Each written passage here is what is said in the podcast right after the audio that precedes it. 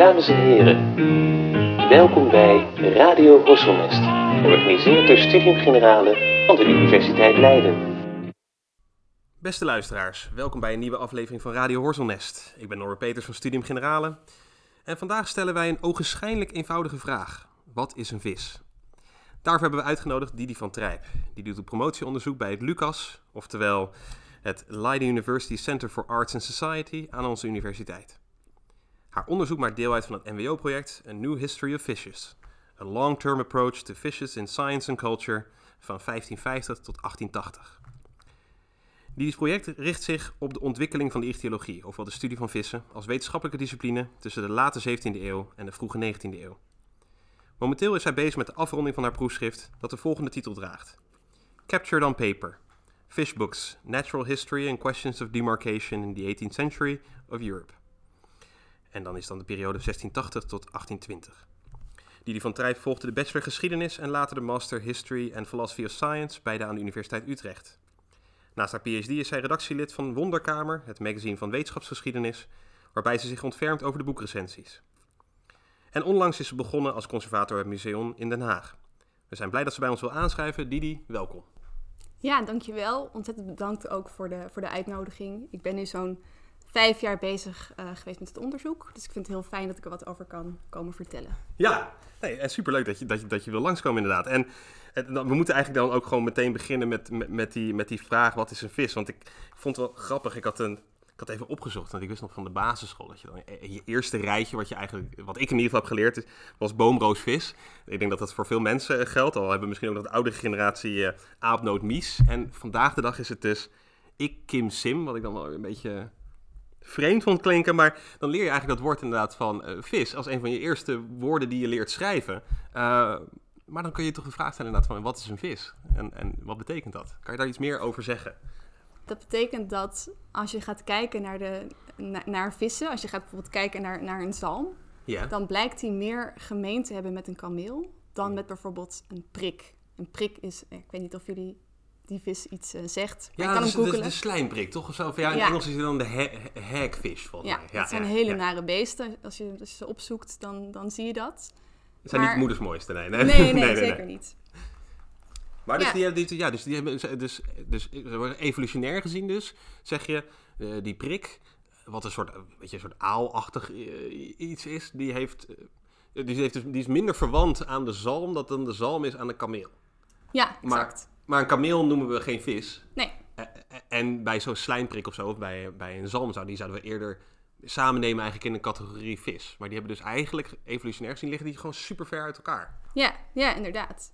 Maar toch wordt in de praktijk natuurlijk, in het dagelijks gebruik, zien we dat wel als een vis. Alleen, ja, als je het uit evolutionair opzicht bekijkt, heeft dat dus eigenlijk helemaal geen zin. Nee, want precies, je, eigenlijk gewoon, in de, gewoon in, de, in, in de praktische context heb je gewoon, je hebt de visboer. En inderdaad, als je zo'n kind vraagt van teken een vis, dan tekent hij natuurlijk, dan tekent hij een vis. Dus het is eigenlijk op een bepaalde manier heel raar. Het is een soort rare gedachte om bijvoorbeeld te denken. Ja, je hebt eigenlijk hetzelfde met het woord boom erin. Je hebt, je hebt, je hebt ook niet zoiets als in de botanie als de boom. Uh, als, je, hebt, je hebt madeliefjes die nauwer verwant zijn aan bepaalde boomsoorten dan, nou ja, dan, um, dan andersom. Of, nou ja, of in ieder geval dan, dan, uh, dan andere planten. De boom is gewoon een, een, groeivorm die, die meerdere keren opkomt in, in de evolutie. En ongetwijfeld heb je met vissen iets soortgelijks. Dat je gewoon, je hebt in de evolutie gewoon heel veel verschillende groepen die opkomen. Uh, en die zijn minder of meer in elkaar verwant. Ja. En, en die vangen we dan in zo'n gek net vis, maar dat, dat is eigenlijk een, op een bepaalde manier een leeg net. Ja, ja, exact. Ja. ja. En dat is ook net een, dus een sketch of een, een uitzending van QI die hierop ingaat, die vraag: no such, There's no such thing as a fish. Dat is eigenlijk de conclusie van Stephen Jay Gould. Ja. En mij verraste dat een beetje toen ik dat, uh, toen ik dat hoorde. Want ik zelf kijk dus naar hoe mensen vroeger naar uh, vissen keken. Dus hoe onderzoekers probeerden om vissen te, te begrijpen, te bestuderen en te klassificeren. Ja. En zij, wist, ja, zij waren het eigenlijk ook niet met elkaar eens wat nou een vis eigenlijk precies was. Dus je ziet door de tijd heen dat dat heel erg verandert, die definitie. En dan, gaat je, en dan begint je onderzoek eigenlijk een beetje in, in, in het begin van de verlichting. Um, toch 18e eeuw, uh, dat is een beetje waar, waar het start. Of 17e eeuw eigenlijk, ja, eerlijk zeggen. Ja, dan neem je dan de, de, eind van de 17e eeuw neem je daar ook, uh, neem je daar ook bij. Ja, en, en, dan is een, en dan is een startpunt dus als ik het goed begrijp, je hebt vooral heel erg gekeken naar verschillende vissenboeken. En een van de, de grote eerste vissenboeken, wist jij mij te vertellen trouwens hoor, was die van de, de Britten John Ray en, en Francis Willoughby. Ja. Kan je daar wat meer over vertellen? Waar, waar, waar schreven deze twee heren over? Uh, nou, zij hadden elkaar ontmoet in, uh, in Cambridge, waar ze allebei, allebei studeerden. En ze kwamen erachter dat ze een gedeelde interesse hadden, namelijk de studie van de natuur. Maar dat kon je in die tijd nog niet studeren op de universiteit. Er was geen uh, studie biologie. Wat je wel had, was de studie medicijnen. En daarvoor mhm. was het handig om botanische kennis te hebben, omdat je dan ja, geneesmiddelen bijvoorbeeld kon, kon maken. Of anatomische kennis van dieren was handig om te hebben om ook het menselijk lichaam te begrijpen. Ja, tuurlijk. Dus op die manier kregen mensen toch kennis over de natuur. Mm En sommige mensen waren daar zo door gegrepen dat ze dat eigenlijk hun daarna ja, daarmee aan de slag gingen. En Willoughby en Ray waren twee voorbeelden daarvan. Ja, dus die, ja inderdaad. En, en, dan zie je natuurlijk ook vaak dat het waren ook dan vaak bijvoorbeeld artsen die dan echt gewoon in hun vrije tijd eh, zich hiermee uh, gingen bemoeien. Ja. Uh, en, en, en daar meer over wilden weten. Ja, John Ray is ook je zei het al een klein beetje, inderdaad, als arts moet je natuurlijk ook inderdaad iets weten over, uh, over kruiden. Ik ken hem dan ook eigenlijk vooral eigenlijk van zijn botanische werk. Hij, hij, heeft heel veel werk geschreven en eigenlijk voor, voor, het eerst echt een grote, zeer doorvrochte klassificatie gegeven van, van planten. En het lijkt dus begrijp dat, dat hij eigenlijk met die Willoughby probeert het, gaat het, proberen hetzelfde te doen op het gebied van vissen. Ja, nou ja, niet alleen bij vissen, maar ook, ja, dus inderdaad planten, maar ook um, insecten en uh, vier, viervoeters. Dus eigenlijk het hele plant- en dierenrijk willen ze eigenlijk onder handen nemen. En wat, wat ze hebben gemerkt is dat in de 16e eeuw waren er ook al veel mensen bezig met het bestuderen van de natuur. Maar zij vinden dat die dan niet zorgvuldig zijn geweest in hun klassificaties en hun groeperingen. Dus wat zij gaan doen is daar ja, een verbetering op aanbrengen. Door heel precies te gaan kijken naar de uiterlijke kenmerken van, uh, van vissen. Of van insecten of van planten.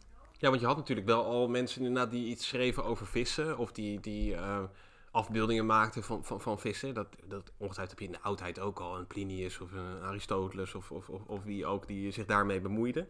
Maar dat is, het was eigenlijk problematisch. Althans, die, die, uh, wat die mensen al hadden gedaan, daar zat eigenlijk een soort van probleem in.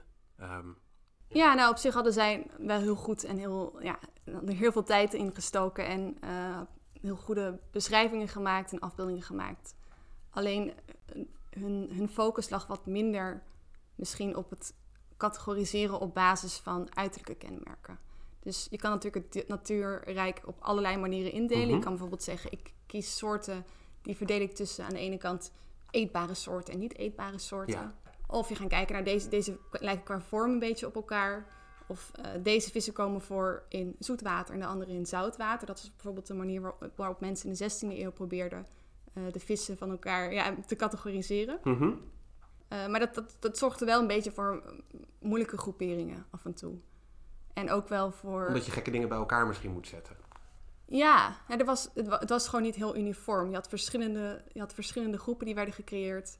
En je had ook wel dat qua soortbeschrijvingen... dat er niet steeds een consequente manier van het beschrijven ervan ja, precies. Begrijp wat ik bedoel? Ja, dat je niet elke keer op dezelfde e-, e-, e elementen leidt. Ja, ik bedoel, ik ken dit heel erg vanuit de botanie. Dat je dus allemaal categorieën hebt die, waarvan je dan nu denkt, ja, dat doet er op een bepaalde manier niet zo heel veel toe als je, als je wil kijken naar de indeling van de natuur of zo. Dus wat bijvoorbeeld heel gebruikelijk was om dan te zeggen van, ja, je hebt uh, gecultiveerde planten en je hebt wilde planten of zo. Dat, dat is nog steeds wel een, op zich niet een ongebruikelijk onderscheid. Maar in de taxonomie ga je daar eigenlijk niet zo heel erg snel ja, tenminste, als een boom buiten de stad staat, is dat niet per se eh, dat het een hele ander soort boom is. Het kan op zich dezelfde soort zijn als die ook in de stad staat. Dat, dat, hoeft, dat hoeft, niet, uh, hoeft niet. Maar je hebt, dat is misschien niet eens zo'n heel goed voorbeeld. Maar je hebt, ja, je hebt dus inderdaad nooddragend of vruchtdragend. En ook heel vaak gericht op de mens, heb ik het idee, bij planten.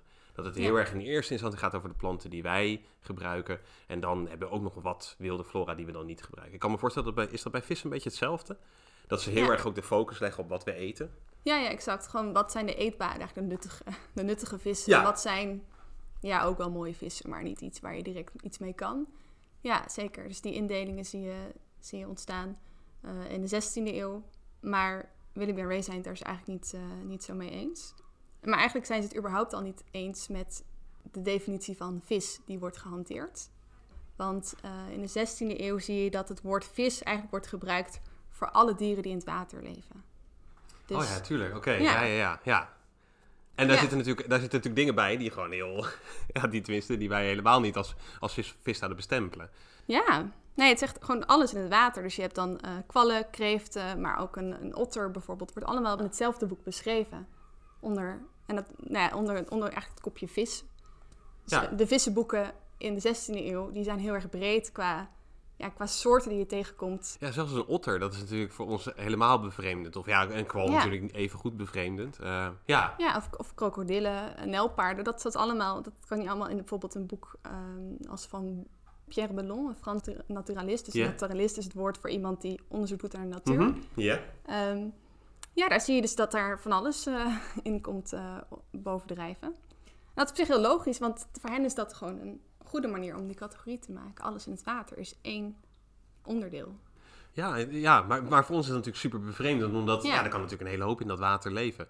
En dan zei je dus inderdaad van, oké, dus je hebt dus eigenlijk, een, dus eigenlijk hebben ze een probleem met de, met de definitie, of de categorisering van, van vissen, omdat ze dus eigenlijk veel te veel onder het woord vallen. Ja. Gewoon al het onderwaterleven. Um, en wat voor, wat voor definitie gaan zij dan eigenlijk mee op de proppen komen? Hoe, hoe proberen ze dat probleem op te lossen? Nou, zij schrijven dus, uh, zij schrijven dus een, een visboek. Dat boek mm heet Historia Piscium, de geschiedenis van de vissen. En um, zij openen een boek. Zij, ze beschrijven het boek trouwens iets van 240 vissen en maken ook mooie afbeeldingen daarbij. Yeah. En zij openen dat boek met de tekst wat wij onder vissen verstaan. En dan zeggen ze, nou, wij zijn niet onbekend met het feit dat het woord vis door sommigen wordt gebruikt, uh, zodanig wijd dat het alle waterwezens omvat, zowel de weekdieren als de schaaldieren. Nou ja, en eigenlijk dus nog veel meer dan dat. En ze zeggen inderdaad, dat, eh, ja, dat wordt door mensen zo opgevat. Maar wij gaan een andere term hanteren, namelijk alleen de waterwezens zonder voeten, bedekt met schubben uh, of met een gladde huid, zwemmend door middel van het vinnen, altijd in het water levend en nooit vanuit eigen wil op het droge komend. En uh, niet kunnen overleven buiten het water. Dat is hun definitie die zij hanteren. En zeggen dus ook, in ons boek vind je geen, uh, geen krokodillen of zeehonden. Dan moet je maar een ander boek gaan lezen. Oh ja, ja, dus eigenlijk ook een beetje een soort van streng toespreken. Ja. Eigenlijk de voorgangers een beetje streng toespreken. Van ja, jullie hebben wel echt een heel erg ratje toe ervan gemaakt door gewoon alles op één hoop te smijten. Ja. En het is opvallend natuurlijk in die, in die definitie dat, ze, dat het heel erg let op uiterlijke kenmerken inderdaad al. Ja, precies. En, en, en dat is, ik, ik, ik, neem aan dat is ook een beetje wat je bedoelt met het woord demarcatie in je titel. Dat, is, toch zo, dat is een lastig woord dat je toch echt misschien even moet, moet toelichten. En hoe ja. houdt het verband hiermee misschien ook? Ja, ik gebruik het woord demarcatie. Dat vinden het in het in Engels demarcation, maar je zou het ook gewoon afbakening kunnen noemen, denk ik, in het Nederlands. Maar oh het idee dat, dat, dat mensen steeds, dat die onderzoekers steeds proberen om bepaalde grenzen te trekken. Dus zeg maar, ze bakenen af wat is een vis en wat is, uh, wat is geen vis. Wat is een soort, wat is geen soort. Wat is het verschil tussen deze soort en die andere soort. Dus dat ze steeds proberen te, te zoeken naar die grenzen. Mhm. En proberen door die grenzen goed te trekken, een goed beeld te, te maken van wat de natuur nu eigenlijk, ja, hoe je de natuur kan begrijpen. Ja, precies. En dat, dat, en dat grenzen trekken is natuurlijk ook van, dat kan je op ja, je zou kunnen bijna kunnen zeggen, dat zou je op goede en slechte manieren kunnen doen, toch? Dat grens trekken. Ja. Althans, daar zijn de meningen natuurlijk over verdeeld. Maar zo'n grens trekken inderdaad als van alles wat onder water leeft, is, is, is zeker in onze oren is dat gewoon een vreemde grens om te trekken. Omdat daar gewoon zo'n diversiteit aan leven voorkomt. Ja. Maar het, was, het is wel, dat ik wel benadrukken, voor die mensen heel erg logisch. Voor, voor in die tijd was het heel erg logisch. Ja. je hebt ook bijvoorbeeld een bijbelse manier van klassificatie. Bijvoorbeeld, nou, de vissen leven in het water en het mhm. gevogelte in de lucht en de dieren op het land. Nou, dan heb je eigenlijk al een heel mooie driedeling. Ja. Dus, maar, maar het is misschien houdt het niet helemaal stand als je taxonomisch gaat uh, uitzoeken wat dus inderdaad mensen gaan doen uh, in de loop van de 18e eeuw. Ja, en je krijgt dan ook gewoon anomalieën en zo, die natuurlijk een klein beetje ja, om een flauw woordgrap te maken, soort vlees nog vis zijn. Als je natuurlijk wat een vliegende vis hebt of iets dergelijks. Ja, of een vleermuis. Dat was ook zo'n probleemgeval. Ja. Is het nou een vogel of een zoogdier? Waar, waar moeten we dat plaatsen?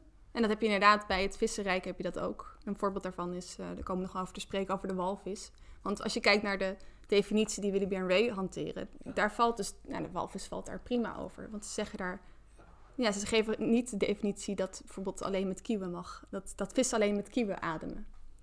Ja, precies. Oh ja, dat, dat specificeren natuurlijk niet. En omdat ze ook zeggen gladde huid of schubben, ja. heb je dus inderdaad ook uh, best de mogelijkheid om dolfijn, inderdaad een walvis en andere ja. Ehm, ja, hoe noem je dat ook weer? Die groep, de citations of zo, toch? Of, ja, ja. citations. Ik weet ook niet hoe ik het Ja, ik zou ook niet zo... Ja, ja, ja, nee, maar dat is... Uh, ja. Uh, maar die vallen daar natuurlijk ook onder, terwijl die natuurlijk tegenwoordig heel duidelijk als, als niet als, ja, ik bedoel wel in de naam als vis worden uitgelegd, in de, in de, gewoon in de volksnaam, maar natuurlijk eigenlijk uh, wetenschappelijk gezien daar ook helemaal niks mee te maken hebben. En, en wat, dus dan heb je dus inderdaad het boek, dus de Historia Piscium. Piscium. Piscium, dankjewel. En hoe, eh, hoe, wat moeten we een beetje voorstellen als je zo'n boek hebt? Maar hoe, ja, ik kan me voorstellen dat de meeste mensen dat niet inzien, omdat het, het is vrij oud en ligt ongetwijfeld in heel veel bijzondere collecties. Maar wat, ja, wat, wat is dat voor boek of zo? Wat, wat kan je daarover vertellen? Uh, het is een, een groot, groot, heel groot, dik, zwaar boek. In, uh, in leer gebonden. Um, en, en het bevat allerlei ja, beschrijvingen, in dit geval in het Latijn. Uh, maar ook daarnaast de afbeeldingen. Dat zijn vaak kopergravures, best wel fijn getekende afbeeldingen zijn dat. Mm -hmm.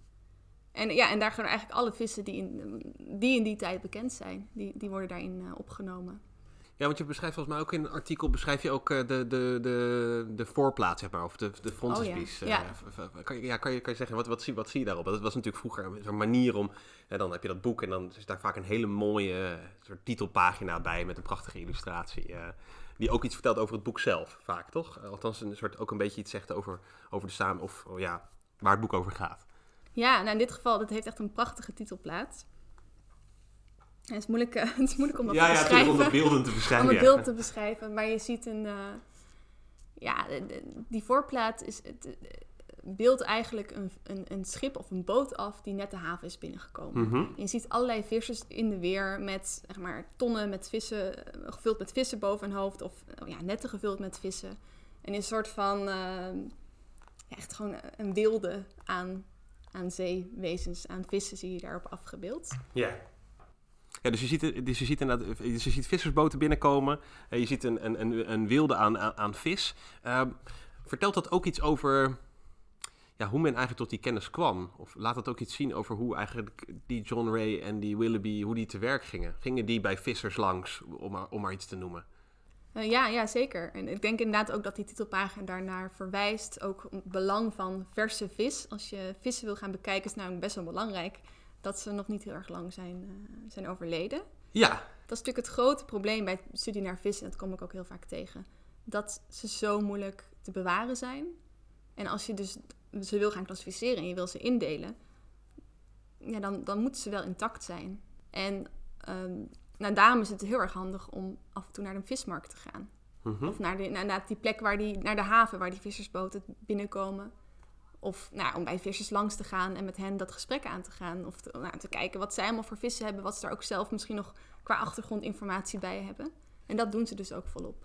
Ja, want die hebben natuurlijk een enorme praktijkkennis, kan ik me voorstellen. Ook mogelijk waar die, waar die leven, uh, waar je die het beste kan opvissen. Uh, maar ook is het voor hen misschien ook gewoon belangrijk om, als ze het moeten verkopen, dat, je ook, dat ze ook kunnen vertellen wat ze aan het verkopen zijn. Kan ik me zo voorstellen. Ja, ja, exact. En zij weten ook natuurlijk heel goed wat een zeldzame vis is en wat niet. Terwijl als je, zeg ja. maar, als heren geleerde, ja. want Willoughby en Ray zijn allebei uh, ge, een training gehad in Cambridge. Willoughby is zelfs van de adel.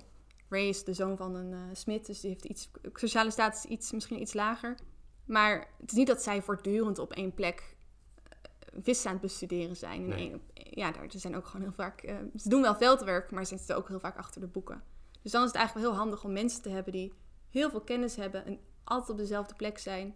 Of in ieder geval rond dezelfde wateren aan het vissen zijn en kunnen zeggen: hé, hey, dit is heel veel voorkomend of dit is juist heel erg bijzonder. Ja, ja, en natuurlijk ook inderdaad, als je natuurlijk uiteindelijk van die um, kopergravures gaat maken, dan moet je natuurlijk ook wel inderdaad de hele tijd uh, een, een toevoer hebben van verse vis, om dat, uh, om dat ook daadwerkelijk te kunnen afbeelden, kan ik me zo voorstellen.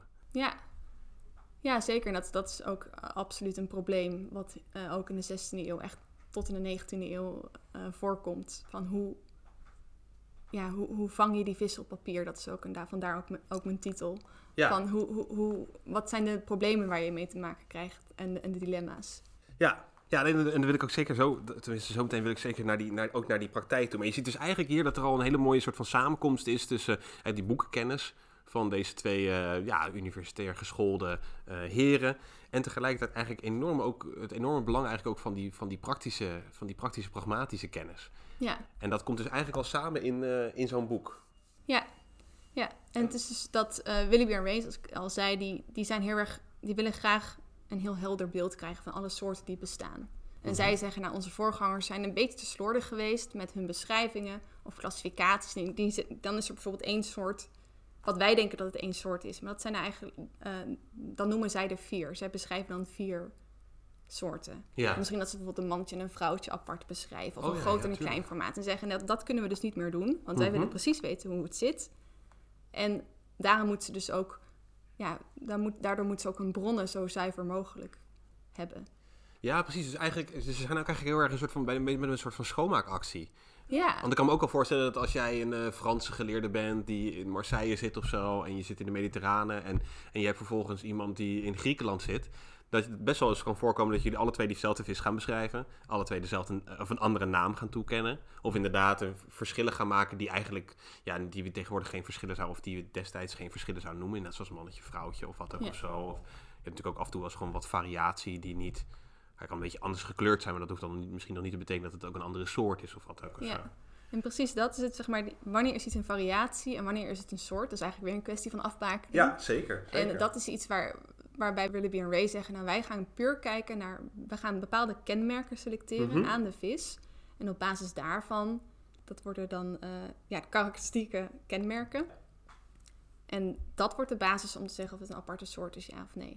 En dat is allemaal uh, gelinkt aan het uiterlijk van de vis. In ieder geval de, het lichaam van de vis zelf. Ja. We zeggen bijvoorbeeld, nou deze vis heeft zus en zoveel vinnen. Uh, of heeft zoveel tanden bijvoorbeeld. En op mhm. de basis daarvan kunnen we zeggen, dit is een aparte soort. Maar als, als een vis een andere kleur heeft, dan zeggen zij, ja, dat is gewoon een variatie. Maar daar, om dat te kunnen weten, moeten ze heel vaak, uh, moeten ze heel veel onderzoek doen. Ja, ja, En je moet inderdaad toch ergens ook eh, net dus een scheiding maken tussen wat arbitrair is of wat soort accidenteel is.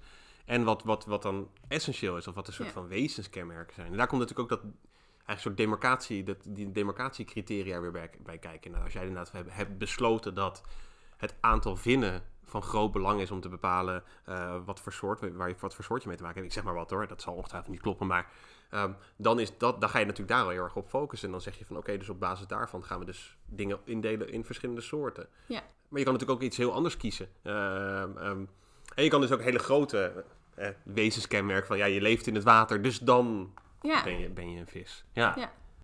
En, en, dus dit is eigenlijk een eerste poging. En als ik het goed begrijp, hebben ze ook ja, tenminste, ik hoorde, ik las trouwens ook over het boek dat, dat, dat de Royal Society bijna failliet was gegaan. Ja, omdat bij de uitgave, omdat het toch wel een beetje heel erg prijzig was om dat, al die kennis bij elkaar te brengen. Ja, dat is wel geestig, want uh, Ray die wil heel graag die, er zitten kopergravures in, maar het was ontzettend duur om dat te maken. Er zit mhm. heel veel werk in. Iemand moet met de hand dat allemaal graveren en het moet worden gedrukt, dat is heel erg duur. Maar dat, hij denkt, het moet erbij, want uh, op die manier kunnen we mensen het beste beeld geven van de vis. Dan zien ze de afbeelding en weten ze meteen waar we het over hebben. Maar het is ontzettend duur. En ja, eigenlijk verkoopt het boek niet zo goed als, uh, als ze hadden gehoopt. En dan gaan ze failliet. Of nee, niet failliet. Ze gaan niet failliet, maar ze komen een, beetje in geld zorgen. En dat heeft als gevolg dat ze vervolgens het boek van um, Isaac Newton, die heeft het boek De Principia geschreven. En uh, ja, dan, dan moet de Royal Society zeggen, je moet eigenlijk hem nee verkopen. Want ja, ze hebben net al hun geld uitgegeven aan dit vissenboek. Uiteindelijk oh, komt het goed er, want Edmund Halley, die... die, die uh, van de, van de Helicometer, ja. Ja, die neemt uh, de kosten op zich en die drukt het dan. Ja. En die krijgt als bedankje, oh, krijgt hij weer een paar vissenboeken. Zeg maar, dat wordt gebruikt ook om aan, uit te delen aan mensen. Een soort van, als relatiegeschenk, zeg maar. Ja. Ja. Het, is Wel, het is wel een mooi verhaal. Ja, nee, zeker. Ja. Maar dan wil ik eigenlijk een sprongetje maken naar de 18e eeuw. Want dan komen we bij twee belangrijke figuren die eigenlijk... Die, uh, ik bedoel, er zijn natuurlijk nog andere mensen die zich hier ook mee bezighouden. Maar die eigenlijk die vraag, wat is een vis, weer opnieuw gaan... of daar eigenlijk een nieuw antwoord op gaan, gaan bedenken. En dat zijn Peter Artedi, eigenlijk twee Zweden. Peter Artedi en uh, Carolus Linnaeus. Ja.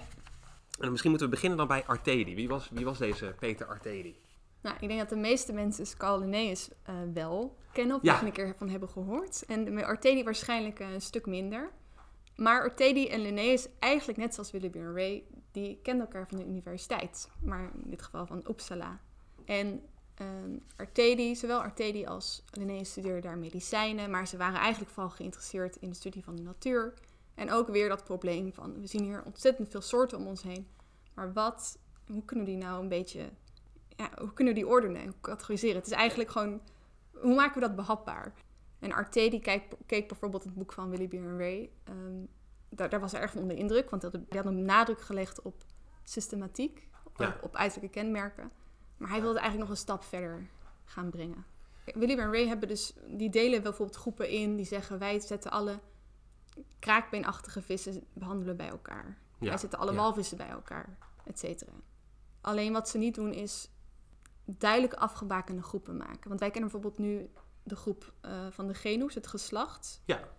En dat bestond, in, in die tijd was dat geen afge, meer een afgebakend begrip. Dat mhm. was gewoon een verzamelnaam voor dieren die op elkaar leken. En Artedi zegt, nee, we moeten eigenlijk ook structuur aanbrengen in onze eigen structureringsmechanisme. Ja, ja, ja, Snap wat ik bedoel? Of verschillende, uh, verschillende niveaus van uh, ordening. Ja, exact. Dus, we moeten die taxonomie op orde hebben. We moeten daar verschillende niveaus hebben. En die moeten ook heel strak gedefinieerd worden. Dus hij, hij stelt voor, want eerst heb je dus ja, soorten en genus. Maar een genus is een, ja, een beetje een vaag begrip, althans niet. Ja, niet ja of je weet dan een geslacht of zo. Ja, dat is inderdaad. Ja. Ja, ja, Terwijl als je kijkt, Artedi die maakt daar een definitie voor. Hij probeert eigenlijk dus ook een vast afgebakend begrip te maken van, van wat een geslacht is, wat een genus is, zoals bijvoorbeeld wij. Wij behoren tot het, uh, uh, tot het genus van, van de mensapen, uh, of het genus homo. En dan heb je het soortbegrip, is dan sapiens. Dus van al die verschillende homoniden of hominiden is dan, um, zijn wij de soort ho homo sapiens. Ja. Maar bijvoorbeeld ja. het geslacht homo. Ja, ja, ja. precies. Dus wat, wat Artedi doet, is hij hanteert orde. Orde is een grote groep vissen die heel globaal op elkaar lijken. Bijvoorbeeld de walvissen, dat is voor hem ook nog een, voor hem ook een groep. Nou, alle walvissen hebben een horizontale staart. Mm -hmm. Dus als je een vis ziet met een wezen ziet een vis met een horizontale staart, dat is dus een walvis. Maar daarbinnen kan je dus ook weer ja, verfijningen aanbrengen. Dus dat zijn, dan kom je dus uit bij, de, bij het geslacht. Er spoelt iets aan of zo. En dan kan je dus al zeggen van, oh, een horizontale staart, weten we al, dan hoort het in ieder geval tot de orde van, nou ja, bijvoorbeeld in dit geval dan de, de walvisachtige. Ja, ja. ja, klopt. Daarna ga je kijken wat voor soort, uh, bijvoorbeeld walvissen zijn vrij makkelijk. Dat is een vrij, vrij goed herkenbaar. Maar daarna heb je nog heel veel vissen die wat meer, die best wel op elkaar lijken. En hoe ga je mhm. dat dan weer verfijnen? Nou, hij kijkt bijvoorbeeld naar dat doen overigens je ook al naar, naar het skelet, of wat van kaakbeen is of van bot. Ja. Maar daarna kan je weer gaan kijken van, heeft deze vis, hoeveel vinnen heeft deze vis? Of heeft een vis stekelige vinnen of juist zachte vinnen? Mm Dus op zo'n manier kan je steeds, ja, maken die groepen iets kleiner. En uiteindelijk kom je weer uit bij, bij de soort. Maar je hebt nu niet gewoon een bak soorten die allemaal vis zijn. Nee, je hebt, die, die zijn weer op te delen in grotere groepen. Ja, dus eigenlijk wordt er een, nadere specificering gemaakt van die eerdere definitie, wat is een vis? Ja. Die, die wel al heel erg uh, vroeg om een soort uiterlijke kenmerken op basis waarvan die taxonomie werd samengesteld. Maar eigenlijk zie je dat die RT die probeert dat eigenlijk nog veel verder uit te werken. Door dat ook, uh, door dat eigenlijk nog nader te specificeren. Dus van oké, ja, je hebt dan inderdaad misschien die groep vis.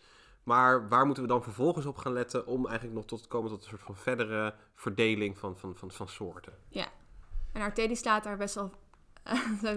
die slaat er best wel een beetje in door, zou je kunnen zeggen. Want hij, hij, hij echt schrijft een soort van het handboek... of een regelboek voor, uh, voor, voor ichthyologie. Ja. Noemt hij zelf ook zo. En dan zegt hij, dit moet je doen, zo moet je het aanpakken. Dit is een vin, dit is dat. Hij, hij maakt hele strakke definities van eigenlijk alles wat je kan, uh, kan bedenken. Ja, en dan zie je dus ook inderdaad, dat, dus door dat ook te doen, krijg je natuurlijk ook dat, dat, je, een veel, dat je eigenlijk veel nauwkeuriger gaat worden, ook als wetenschap.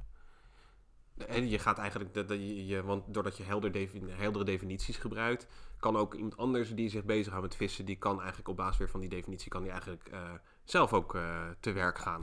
Ja, ja, ja, het maakt het heel overzichtelijk. Dat, daarom, daarom is ook die, uh, dat systeem van Linnaeus zo populair. Want eigenlijk, dit is heel interessant, maar Linnaeus doet iets vergelijkbaars voor voor de planten en de dieren. Ja. Uh, Want beide heren komen in, komen, komen in Nederland, komen naar Nederland toe. En, en komen onder andere naar Leiden ook uh, uh, met elkaar. En zitten natuurlijk ook de hele tijd in geldnood. Die moeten de hele tijd allemaal heren hebben die dan vervolgens hun ook weer financieren. En Linnaeus helpt Artedi eigenlijk aan het adres van Albert Seba. Ja, Ja. Um, Albertus Seba, dat is een, was een rijke koopman een, van, van Duitse afkomst, geloof ik. En en hij was ook hij was koopman en apotheker. Ja, hij had in ieder geval heel veel geld. En hij wilde heel graag, uh, hij had een heel grote verzameling uh, aangelegd. En daarin zaten ook allerlei vissen. En eigenlijk was hij zelf misschien niet iemand die zich heel erg bezig hield met, juist waar we het net over hadden, over soorten en beschrijvingen van soorten. Mhm. Maar het was wel heel handig dat er zo'n jonge zweet in het land was die een beetje in geldnood zat. En die graag ook hè, zich wilde laten mhm. gelden. En die net zo'n heel visclassificatiesysteem had geschreven. Het was nog niet gepubliceerd overigens, maar hij had, had het wel al helemaal... Als manuscript had hij dat. Had manuscript had hij dat al geschreven. Ja. En hij ging op basis van zeg maar, zijn kennis over vissen... ging hij dus die vissen van Seba heel netjes beschrijven. En dat had hij... Nou, hij was bijna klaar, geloof ik. En er is nog een, er is nog een brief van hem in het archief in Zweden.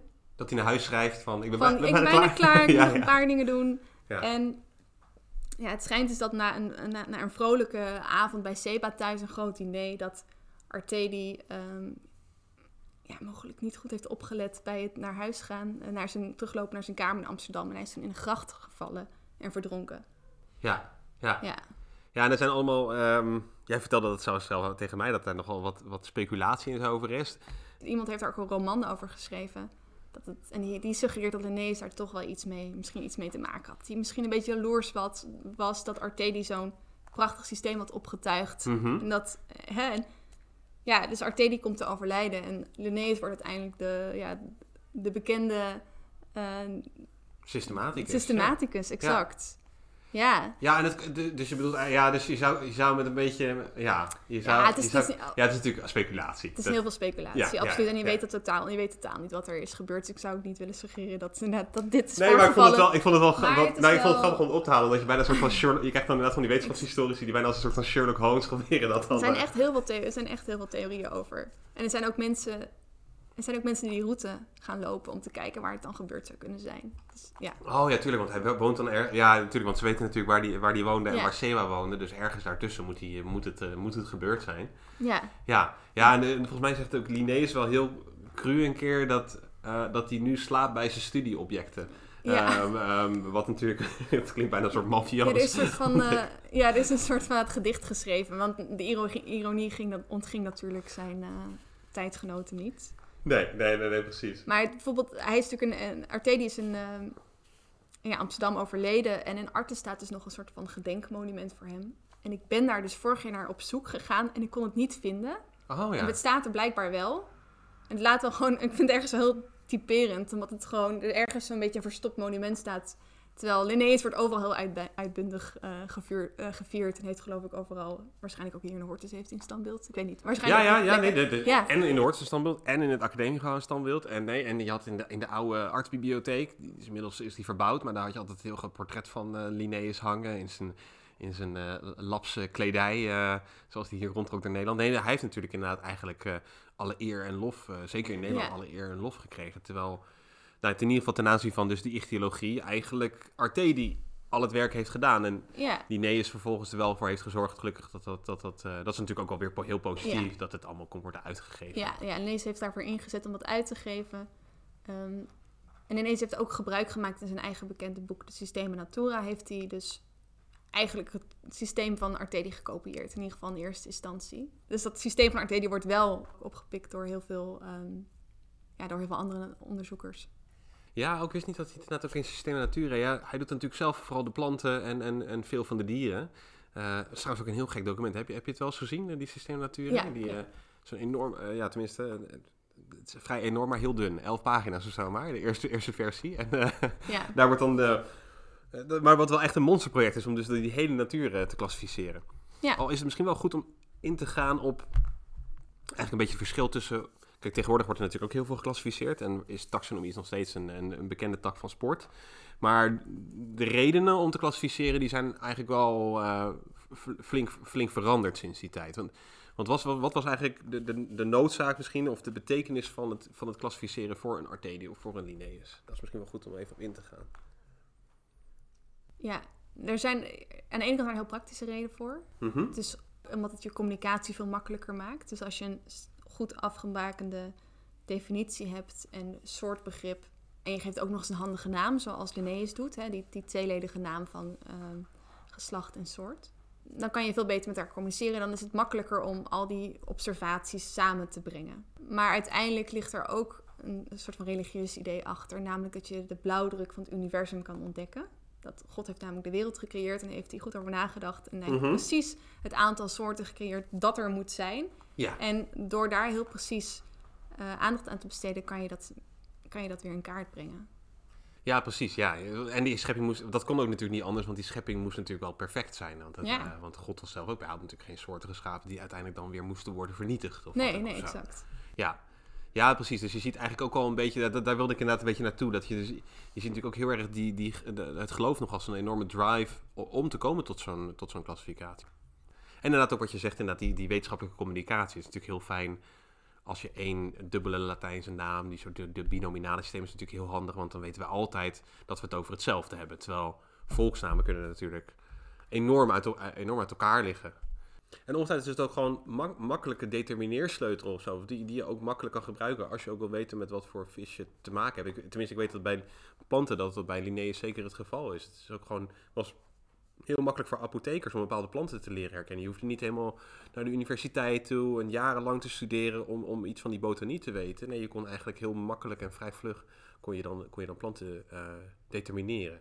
Dus ook die, ja, die, prakti die praktische kant zit er denk ik ook gewoon heel sterk aan. Dat zal bij vissen misschien niet anders zijn. Dat, je, dat het ook al gewoon een hele makkelijke sleutel is om te, om te komen tot klassificatie. Ja, want Artedi had dus heel goed die groepen afgebakend. En had een soort van stroomschema van inderdaad, heeft je vis een horizontale staart, dan is het een walvis. Heeft hij een uh, verticale staart, nou dan moet je even kijken naar de vinnen. En als je dat gewoon afliep, zeg maar dat stroomdiagram doorliep, dan kwam je uiteindelijk gewoon wel uit bij ja, ja, de soort dat die je wilde ja, dat is een stroomdiagram, ja. Ja. ja. ja. Ja, dat is natuurlijk wel interessant. Maar inderdaad grappig dat je dus inderdaad, ja tenminste van, bij zie dat op een gegeven moment ook een keer dat hij zegt van ja al die namen van Adam, die zijn we allemaal kwijtgeraakt. Want we hebben, op een gegeven moment, dit is dan natuurlijk het verhaal van de toren van Babel, waarbij de, de bouw in de steek wordt gelaten doordat uh, God uh, verwarring schept en alle verschillende talen krijgt. En dus men denkt ook eigenlijk echt van, oh ja, die namen die zijn ook weg of zo, die zijn soort kwijt. Dus Adam had nog echt die, die, die, die, die orde van God, die, die, die kende die. En, en, sterker nog, hij, hij, hij geeft dan de namen. Um, en eigenlijk ook weer een beetje een bepaald idee van, je moet dat eigenlijk weer terugwinnen of zo. Je moet eigenlijk weer je moet eigenlijk weer iets, je moet eigenlijk die Bijbelse creatie weer, weer, uh, ja, weer terug weten te winnen en terug weten te vinden in de natuur. Ja, dat is zeker iets wat in de 17e en ook nog in de 18e eeuw leeft. Van het idee dat er een, een Babylonische spraakverwarring is binnen, ja, binnen de, degene die natuur bestuderen, maar ook vooral mhm. bij de vissen. Of nou ja, in ieder geval ook bij de vissen. En dat ze inderdaad echt hun best doen om, om het terug te brengen, zoveel mogelijk terug te brengen naar één geaccepteerde naam. Ja, ja, en, en, en dat is misschien een heel ander onderwerp. Maar wat me ook altijd opviel, en dat viel me, je had, je had een paar artikelen ook toegestuurd uh, waarin je daar ook uitvoerig uh, op ingaat, is dat je verwacht dan inderdaad, we hebben het nu heel erg gehad eigenlijk over een soort, toch ook wel iets wat bij de verlichting hoort, heldere definities, uh, maar ook veel empirie, kijken naar uiterlijke kenmerken van vissen, um, en, en, op basis daarvan dan beschrijvingen maken enzovoort. Maar dat er, dat er ook midden in die verlichting eigenlijk nog best wel veel dat je best wel veel vissen of uh, wezens tegenkomt die, die helemaal niet bestaan. Of dat, waarvan we tegenwoordig zeggen dat zijn gewoon monsters of mythische wezens. Zou je daar wat meer over kunnen vertellen? Van wat, voor, wat, wat moeten we dan in het vissenrijk, wat komen we zo al tegen, wat we tegenwoordig toch echt niet meer, uh, waar we toch echt geen geloof meer in stellen? Nou, wat je ziet is met name het, denk ik, de zeemermin. Die komt echt voortdurend, dus die komt echt vrij lang terug. In, ook bij ook? In ook bij Artedi, ja. Oh ja, ja, ja. Ja, ja en op zich, nou ergens is het heel erg begrijpelijk, want vanaf de oudheid is er al het idee van elk dier op het land heeft een tegenhanger in de zee. Oh, oké. Dat, dat is een wijdverspreid uh, idee. En dat is, nou ja, op zich ook wel de observatie, dat kan het ook ondersteunen. Je hebt bijvoorbeeld zeeslangen, die heb je ook op het land, maar die heb je in de zee. Mm nou, dat kan je eigenlijk uitbreiden naar heel veel soorten. Um, was ook bijvoorbeeld nou, het idee van, van zeepaarden. Dat is ook een, wat we nu misschien niet meer dat zijn niet zeepaarden zoals we die nu kennen, mhm. maar echt paarden, maar dan ja, de zeevariant. Dus in plaats van hoeven hebben ze vinnen. Ja, waar, waar, waar Poseidon uh, Ja, het paard van, uh, van Neptunus. Ja. En het geloof, of het idee was er dat, nou ja, dat dus elk dier een tegenhanger had. En dan was het ook volstrekt logisch dat de mens een tegenhanger zou hebben in de zee, onder water. En dat is dan de zeemeerman of zeemermin. Ja, dus eigenlijk bijna het water, bijna als een soort, oh, dat, dat, dat, ik nog niet eerder gehoord. Dat is eigenlijk bedoel, dat je dus eigenlijk, eigenlijk is dat water bijna een soort van gespiegelde wereld van, van, het, land, van het landleven. Ja. Alleen dan, alleen dan aangepast aan, aan, aan de wateromgeving. Oh, dus dat is eigenlijk dan dus de, de dwang om dan te denken van, oh, dat zo moet er ook wel een soort mensachtige zijn die dan in, in, in dat water leeft. Ja, je noemt daar bijvoorbeeld bij uh, Valentijn. Dat is een uh, François Valentijn, die, volgens mij was die priester op Ambon, als ik het goed Dominee. heb. Dominee. oh pardon. Ja, dominee op Ambon. Heeft een indrukwekkend boek geschreven. Um, en die haalt dus ook die zeemerminnen aan. Althans, dat schreef je in het artikel, ja. Ja, ja, ja klopt. Nou, dus, nou, zeg maar, bezichtigingen van zeemerminnen, die zijn er ook al heel erg lang, ook al sinds de oudheid. Mm -hmm. maar dat gaat door in de 16e eeuw. Die, die zijn er, uh, die worden veel gedaan. Dus dan is de vraag van, ja, als mensen zien blijkbaar, blijkbaar worden zeemerminnen of zeemermannen worden gespot. Ja. Uh, nou, wat jij voorbeeld van Valentijn, die in Oost-Indië is, um, die, ik weet niet of hij dat zelf ziet, maar in ieder geval gaan die verhalen doen heel erg de ronde. Mm Het punt is alleen dat zeg maar, die verhalen doen ook de ronde onder heel respectabele mensen. Dus niet zomaar een paar misschien dronken zeelui dat een keer... Dat je denkt, oh, die, hebben, die zeggen dat ze dat hebben gezien, maar ja, uh, een ja. beetje... Maar de vraag het zo is, nee, het zijn dan heel respectabele lieden die dat ook hebben gezien. Ja, echt betrouwbare bronnen. Waar betrouwbare die, bronnen. Die, die, ja, ja. ja, ja. En daarnaast zie je ook dat, um, nou, dus zeg maar van die, daar worden ook afbeeldingen van gemaakt. Mm -hmm. Um, daarnaast worden ook, ook delen van zeemerminnen verzameld. Wat je bijvoorbeeld ziet, misschien ken je het verhaal kent van Pieter Pauw, de professor van anatomie hier in Leiden. Nee, die nee. heeft in de 17e eeuw een zeemermin ontleed hier in het Anatomisch Theater. En die, die zeemer, ja, zeemermens heeft eigenlijk geen, er wordt niet gezegd welk geslacht het is, maar die is gevonden in Brazilië. Oké. Okay. Die hebben, zeg maar, zeevarenden op een schip van de West-Indische Compagnie hebben dat, die zien zwemmen. Die zien iets, iets zwemmen, maar het lijkt op een mens. Maar ja, het zwemt, ja, ja. Uh, zeg maar, zwemt met een staart. En die wordt dan aan boord gehaald en die overlijdt al vrij snel. En die gaat, ik weet, ik weet niet oprecht niet hoe ze dat hebben bewaard. Zeg maar vers hebben gehouden. Maar die Mhm. wordt naar, uiteindelijk weer, die wordt uiteindelijk naar Nederland uh, meegenomen. En overhandigd aan Pieter Pauw om daar publiek te worden ontleed. Dus die gaat dat doen. En um, nou, die zeemermindelen worden, naar verluid worden die dan uitgedeeld uh, aan mensen, zeg maar aan verzamelaars. Ja, ja, tuurlijk. Ja, dus ja. uh, een, een Deense arts, uh, Thomas Bartholin, die krijgt vervolgens een, een, een, rib en een hand in zijn collectie van die zeemermin. En daar schrijft hij uitgebreid over. Mhm. En hij gebruikt het argument, ik heb dit gekregen. Dit, dit, ligt, in mijn, uh, dit ligt in mijn kabinet, register voor kabinet. En ja, waarom ook niet? Want ja, elk dier heeft een tegenhanger in de zee. Dus waarom ook niet een mens? Dus dat, dit, en dit is in de 17e eeuw. Dus je ziet dat dat nog heel erg, ja, dat dat... Nog heel gangbaar is. Ja, heel gangbaar is. En ook gewoon die argumentatie blijft geldig. Ja, want als het alleen maar een, een, een, een, een zeemansverhaal was geweest, dan had het misschien wat minder, uh, bet, bet, bet, was wat minder betrouwbaar geweest. Maar dat hij dus inderdaad en plein publiek uh, dat, dat, dat begint te ontleden, dan, dan heb je natuurlijk ook dat je aan een soort van wetenschappelijke eis bijna voldoet, toch? Van ja, je hebt het ook geobserveerd, je hebt het ontleed, ja. dan is het ook betrouwbaar. Het zijn allemaal betrouwbare mensen. En dus Artedi, die leest dat verslag van uh, ja. en die denkt, oh ja, wat, wat doen we eigenlijk met de, waar doen we eigenlijk met de zeemermin? Waar, waar moet hij eigenlijk in welk hokje moet die worden gestopt? Ja. En die denkt, nou ja, nou goed, probeer je zwemmende zeemermin voor te stellen. Dat is een horizontale staart. Dus dat is een... Ja, een walvis. Een walvis, ja, ja. Ja, um, en, en dan gaat hij verder denken van hoeveel tanden heeft de zeemermin. Maar dat weet hij niet, want dat, ja, dat heeft, hebben ze niet opgeschreven. Nee, dus okay, dan heeft hij wel iets van... Die krijgt wel een eigen geslacht. Die, de siren. De dus sirene, de ja. sirene, ja. De sirene wordt dan uiteindelijk het... Uh, krijgt, krijgt, krijgt, en wordt, dan is het een vrouw, inderdaad. Want de sirene, ja, ja, Sirene maar, is een vrouw. Maar daar was het, eerst was het nog niet per se een vrouw. Maar die krijgt een, zij krijgt haar eigen geslacht dan. Die wordt ze ook zo beschreven. En dan zegt hij dus, maar dat, dat maakt het voor mij helemaal interessant. Hij zegt, was er maar een, een echte ichthyoloog, een echte visexpert... die dit met eigen ogen had gezien... en had kunnen zeggen of het een fabel is of een vis. En hij zegt, omdat ik het niet met mijn eigen ogen heb gezien... Ga ik daar geen uitspraken over doen. Ja, daar zie je echt heel erg die verlichting. Hè? Daar, zie je, of daar zie je heel erg die verlichtingsgedachte. Van je moet, er is wel echt, empirie is, is, is de toetssteen, als het ware. Dus je moet het wel met, je moet het op, op, kunnen observeren en onderzoeken. En anders dan kun je daar geen uitspraken over doen. Ja, maar hij vindt het toch wel de moeite waard om op te ja, nemen. ja, dus inderdaad, van, ja. hij kan ook niet zeggen dat het niet bestaat. Ja. Ja. Ja, grappig. Ja, want, ja, de Rumphius die heeft ook, dus, die heeft ook een, keer geschreven over, uh, over, de, over tenminste over uh, wat hij dan noemt het zeewijfje. Oh, ja. Ik heb dat voor mijn eigen Rumphiusboek toevallig uitgezocht. Dan, dan worden er door uh, officieren van Arnold de Vlaming van Oudshoorn, die op dit moment is die een soort van generaal, nou ja, in ieder geval, hij, in Ambon in de Molukken, daar is hij daar is die de baas. En dan vinden ze inderdaad, dan schrijven die vissers over inderdaad een groep zeemerminnen.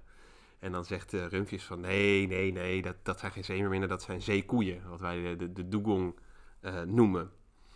En dan zegt hij ook van ja, die verwarring is wel te begrijpen, want dan zegt hij, want ze hebben een rond hoofd gelijk een mens, borsten als vrouwen en weerzijde twee vlerken als stompe armen. Ik vond het wel, ik vond het wel. Uh, en blijkbaar is dat ook dat woord dugong, komt van de, van de Maleis woord, wat dus ook echt zeemermin betekent. Dus dus, maar hij, hij probeert eigenlijk een beetje dat, die, fabel door te, uh, door te prikken. Oh, ja. zeggen van, ja, mogelijk hebben ze dus daar zeekoeien zien liggen. Ja, uh, en, en, dat verklaart dan misschien, al, als je trouwens een plaatje opzoekt van een zee, zeekoe, dan, nou, je moet volgens mij wel heel lang op de boot hebben gezeten om, uh, om daar ook een mens in te herkennen, volgens mij. Ja, ja. Ja, nee, maar, dat is wel, maar je ziet dus inderdaad wel, en bij hem zie je dus ook in dat het gaat wel echt hem ook om de waarneming. Van ja, nee, mogelijk trekt hij, hij trekt dus eigenlijk die waarneming in, in, in twijfel. Doordat hij zegt van nee, maar er zijn ook gewoon wezens hier die mogelijk een beetje lijken op, uh, op mensen die in het water zitten. Maar dat, dat is eigenlijk helemaal niet het geval. Maar grappig genoeg zouden die wel weer bij de walvissen dan horen, want die hebben een platte staart. Maar ik geloof dat Artedi ook de dugong als geslacht heeft opgenomen. Oh, maar als aparte. Dus, dus het, hij is wel bewust van dat er ook wezens bestaan die daarop lijken. Dus in die, in die zin, ja, ja, ze weten wel, er zijn dugongs, maar ja, er zijn ook... Mogelijk zijn Mogelijk zeemerminnen. Misschien worden ze verward, maar misschien ook niet. En omdat die Pauw dat natuurlijk had ontleed, was er toch een soort van aanleiding om aan te nemen, nou, mogelijk is dat wel iets aparts. Ja, ja. ja. En wat dan ook al wordt gezegd, uh, ik denk zelf mooi, de afwezigheid van bewijs is dus niet het bewijs van afwezigheid. Dus we weten het niet. Ja.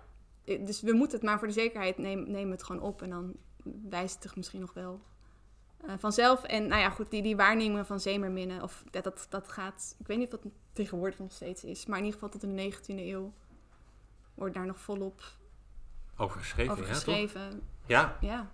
Ja, ik denk dat je, nou ja, je hebt natuurlijk wel af en toe dat er gewoon hele, um, mensen zijn altijd wel heel erg gefascineerd als er iets heel vreemds in de, in de zee wordt gevonden of zo. Ja. Je, je hebt natuurlijk op een gegeven moment ook wat verhaal van de Kula of zo. Dat is ook zo'n zo, zo, zo prehistorisch vis waarvan men dacht, oh, die is uitgestorven. En dan wordt hij op een gegeven moment opgevist of zo. Ja.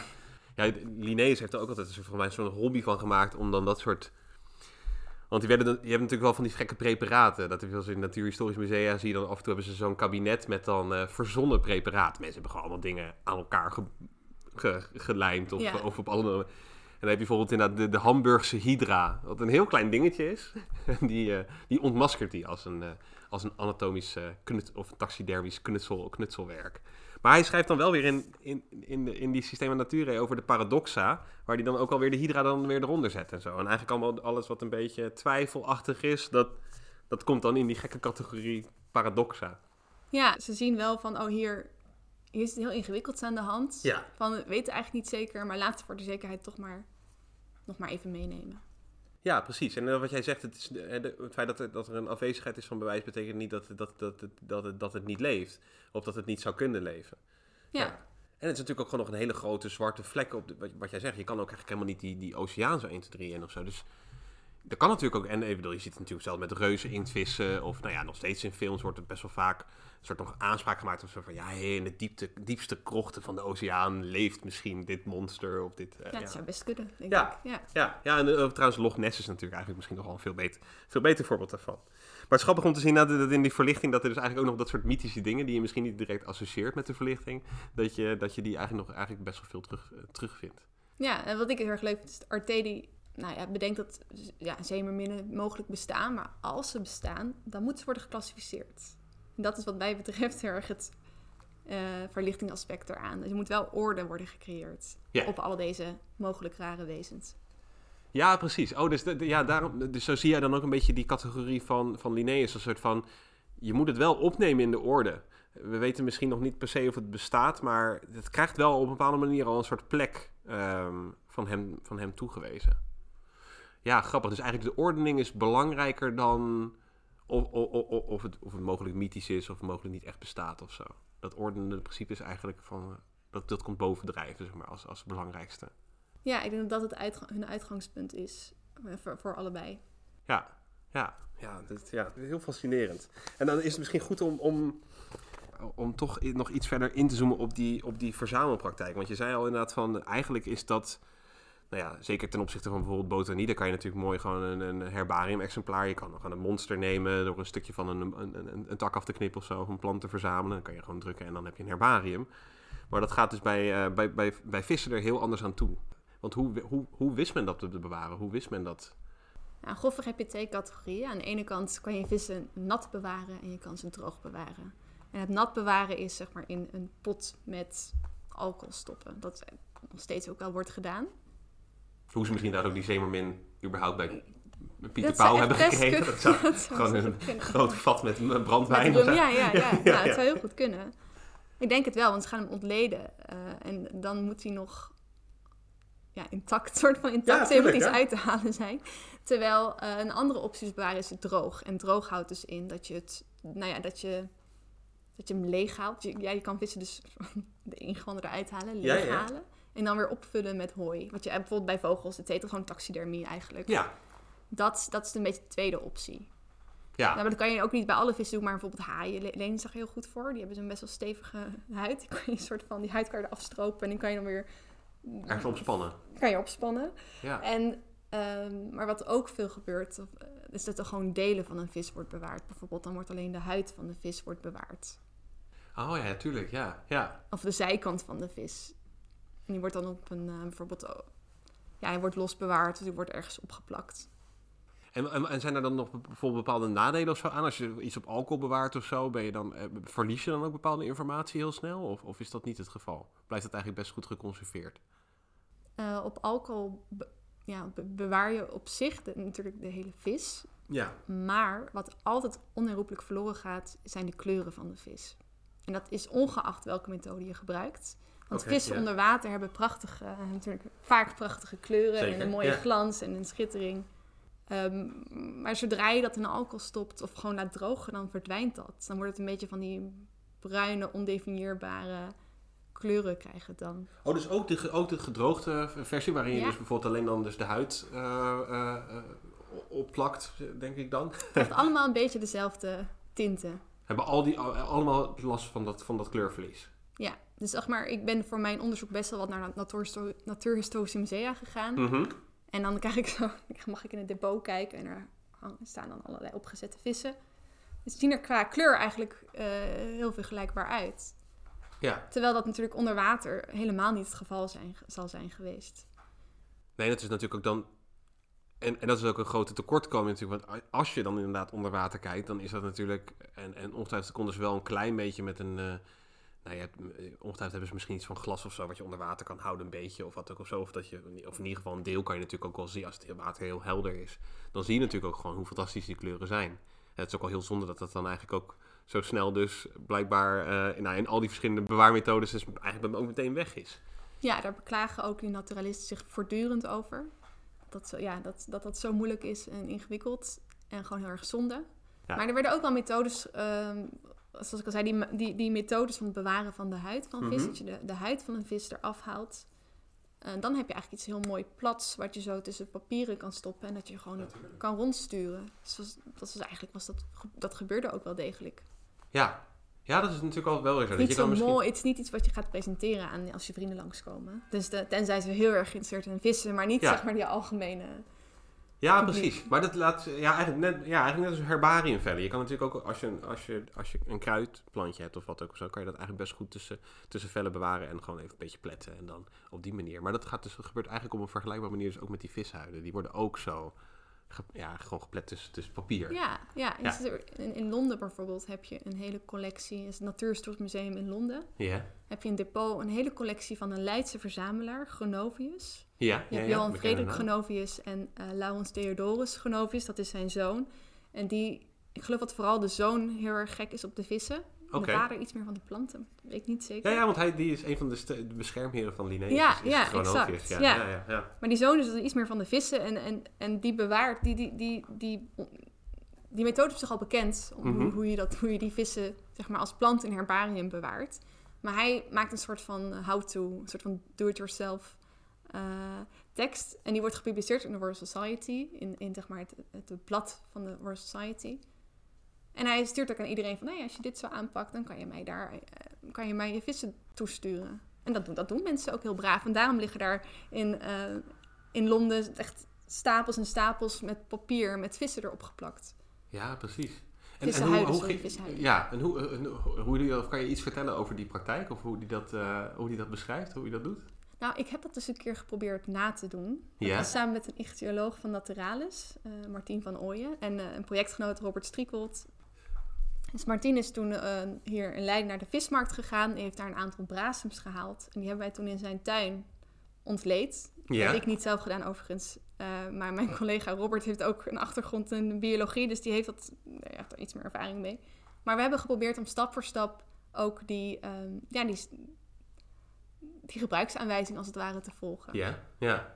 We zijn wel een hele dag mee bezig geweest. En het, was, het is heel goed, als je dat gaat doen, dan kom je erachter dat het toch nog best ingewikkeld is. Want ja, je zegt, oh dat doe je zo, dat, weet je, in een korte tijd doe je dat, is ook niet zo ingewikkeld. Ja, op zich, het is ons ook wel gelukt, moet ik zeggen. Maar ja, het is best... Uh, ja, wat doe je dan? Ja, je snijdt de vis open. Je moet alle ingewanden eruit halen. Mhm. de, de ruggengraat moet je eruit halen. Je moet vooral zorgen, dat was het moeilijkste... dat het vlees eruit is geplukt. Want anders gaat het heel erg rotten en stinken. dat, dat wil je echt voorkomen. Ja. We hadden ook heel veel problemen om vliegen op afstand te houden. Tuurlijk, ja. Ja. Ja, dat lijkt Maar op zich... Ja, op zich is het Maar het lukt wel, na een dag ja, we zijn er wel een paar uur mee bezig geweest, maar een groot deel daarvan was ook gewoon wachten tot het, ging, tot het op een beetje opdroogde. Ja, ja, ja, tuurlijk. Ik geloof dat hij nu nog steeds in de vriezer ligt uh, bij mijn collega. Die, die heeft hem naar huis genomen. En dat eindproduct dan, ziet dat er een beetje presentabel uit? Of is dat eigenlijk echt... Uh... Nee, nee, het ziet er... Want ik, is, sowieso die van ons was niet zo heel erg goed gelukt. Maar als je daar in Londen, zeg maar, daar in depot heb ik gekeken. En het, ja, het, ziet er niet heel vrij uit. Want zoals ik zei, het krijgt zo'n bruine tint, het is een beetje gerimpeld. Het is niet mhm. iets wat er heel mooi uitziet. Maar wat het wel doet, en dat is vooral heel erg belangrijk voor mensen in die tijd, bewaart belangrijke kenmerken. Want ik had er net over, wat je wil weten is hoeveel vinnen heeft een vis. En als je dat dus op de goede manier doet, dan bewaar je precies die kenmerken ja. die zo belangrijk zijn voor klassificatie. Ja, dus, eh, en het ziet er niet mooi uit, maar dat hoeft dus eigenlijk ook niet. Het is niet strikt nodig ja, Voor, die, voor die taxonomie.